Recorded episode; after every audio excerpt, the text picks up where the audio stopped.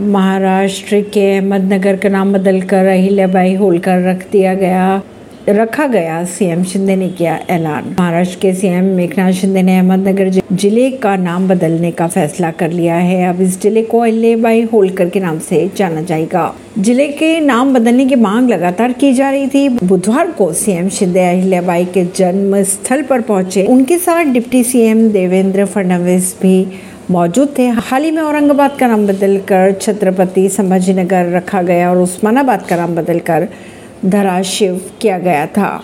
ऐसी ही खबरों को जानने के लिए जुड़े रहिए जनता सरिश्ता पॉडकास्ट से। परमेश दिल्ली से।